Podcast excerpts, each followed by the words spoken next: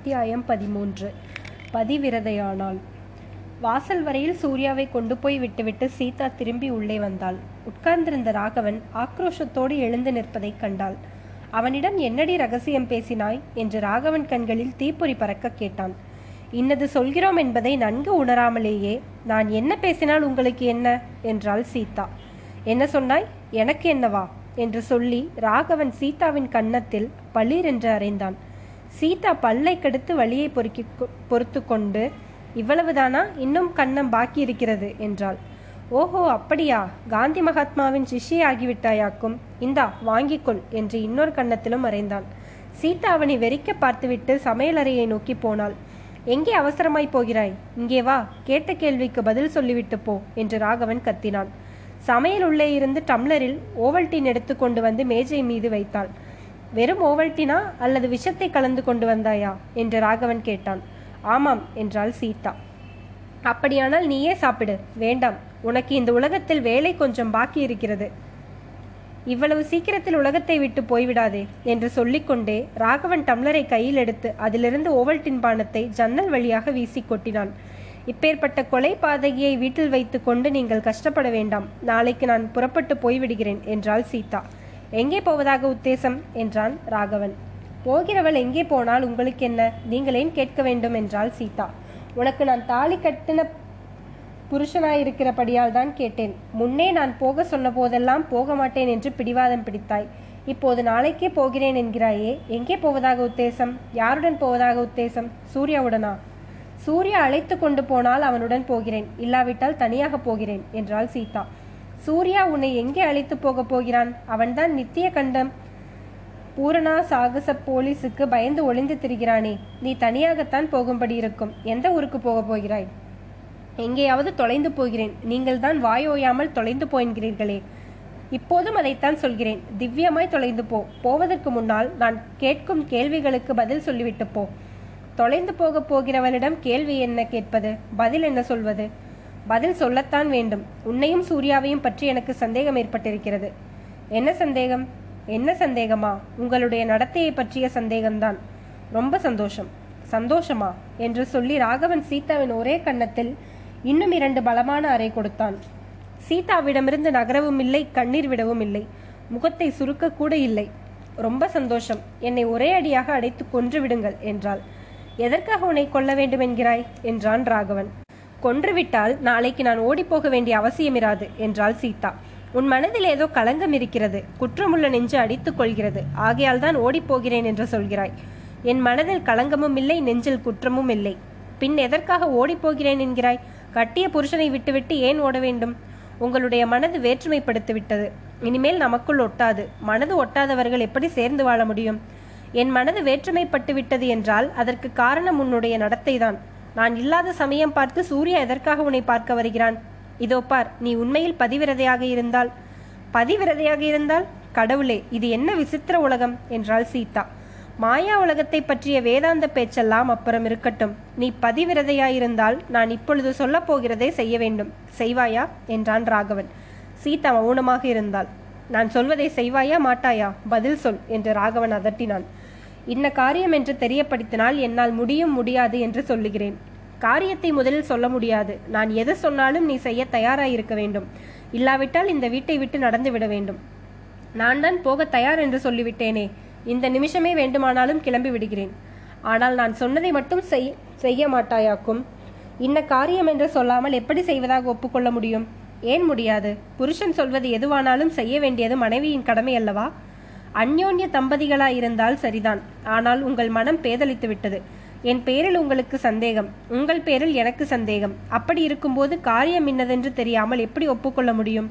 என் பேரில் உனக்கு சந்தேகமா? அழகாய்த்தான் இருக்கிறது. அப்படியே இருக்கட்டும். நீ செய்ய வேண்டியதை சொல்கிறேன். இப்போதே இந்த நிமிஷமே போலீஸ் ஸ்டேஷனை நீ டெலிஃபோனில் கூப்பிட்டு சூர்யா இங்கு வந்துவிட்டு போனதை அவர்களுக்கு தெரிவிக்க வேண்டும். ஒரு நாளும் மாட்டேன். ஏன் மாட்டாய்? சூர்யா பேரில் உனக்கு என்ன அத்தனை கரிசனம்?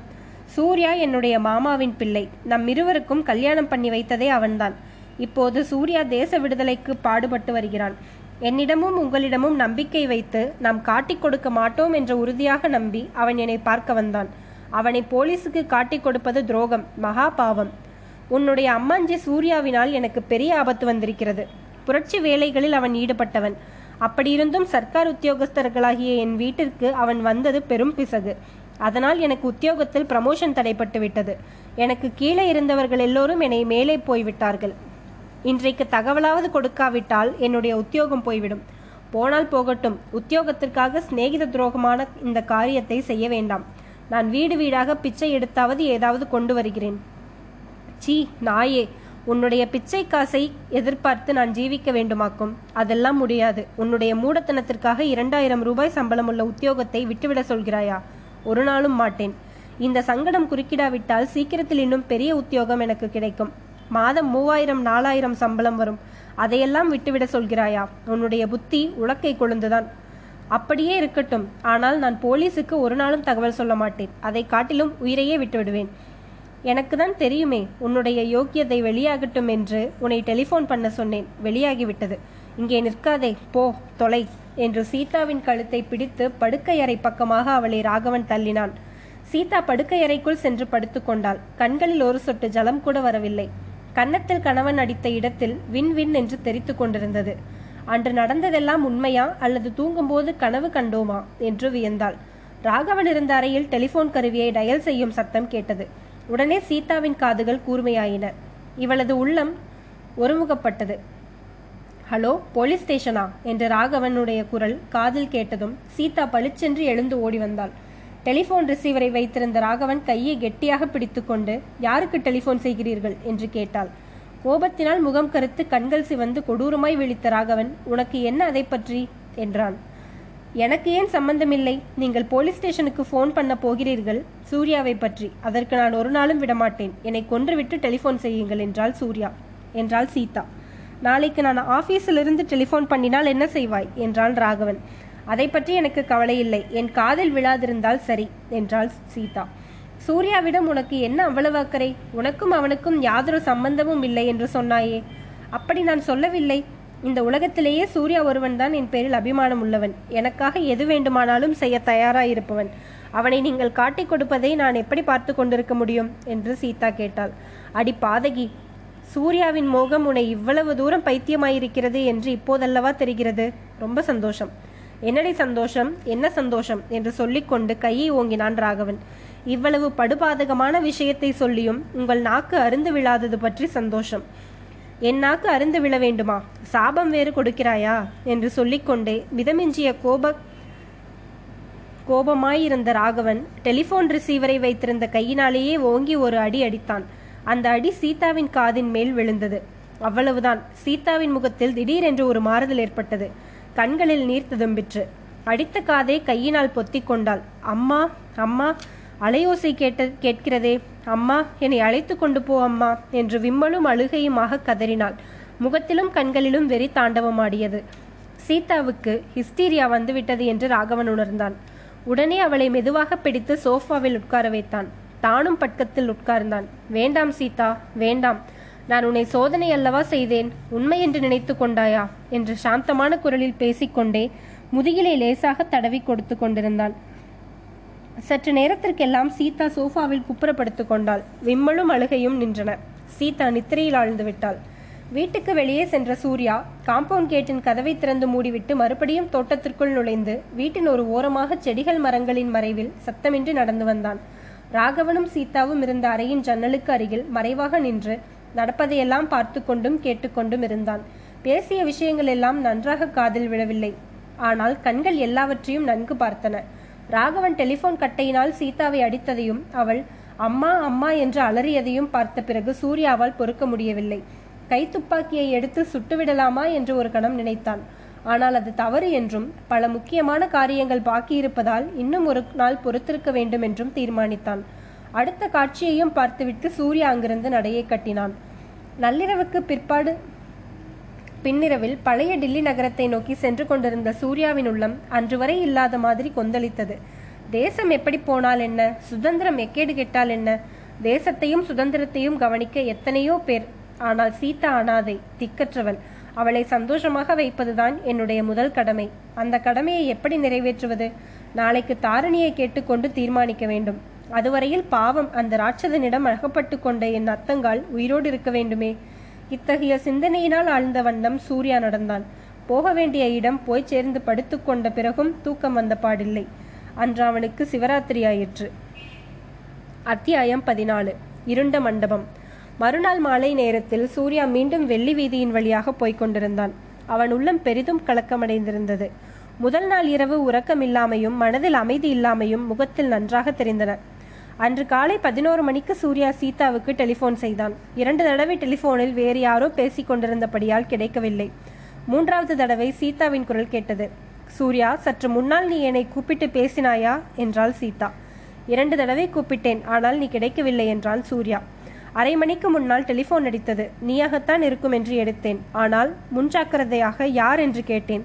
நான் தான் சூர்யா. எப்போது சந்திக்கலாம்? என்ற குரல் கேட்டது. அது உன் குரல் இல்லை என்று சந்தேகித்து டெலிஃபோனை வைத்து விட்டேன். இதை பற்றி என்ன நினைக்கிறாய்? என்றாள் சீதா. ஆச்சரியமா இருக்கிறதே அப்படியார் கேட்டிருப்பார்கள்? எதற்காக? எனக்கு ஒன்றுமே தெரியவில்லையே. ஒருவேளை உன் அகத்துக்காரர் தானோ என்னவோ? என்றான் சூர்யா. இல்லை என் அகத்துக்காரர் குரல் இல்லை. இருந்தால் எனக்கு உடனே தெரிந்திருக்கும். அது போனால் போகட்டும். நான் இன்றைக்கு உன்னை அவசியம் சந்திக்க வேண்டும். எங்கே எப்போது சந்திக்கலாம்? என்று சீதா பரபரப்புடன் கேட்டாள். எங்கே சந்திக்கிறது? சந்தித்தால் உன் வீட்டில்தான் சந்திக்க வேண்டும். இரண்டு நாள் கழித்து வருகிறேன் என்றான் சூர்யா. முடியாது முடியாது. இன்றைக்கு என்னை பார்க்காவிட்டால் அப்புறம் என்னை உயிரோடு பார்க்க மாட்டாய். இங்கே நீ வரவேண்டியதும் இல்லை. வந்தால் பெரிய ஆபத்தாக முடியும். நான் பழைய டில்லிக்கு வந்து உன்னை பார்க்கிறேன். இது என்ன யோசனை சீதா? நீ தனியாக புறப்பட்டு வருவாயா?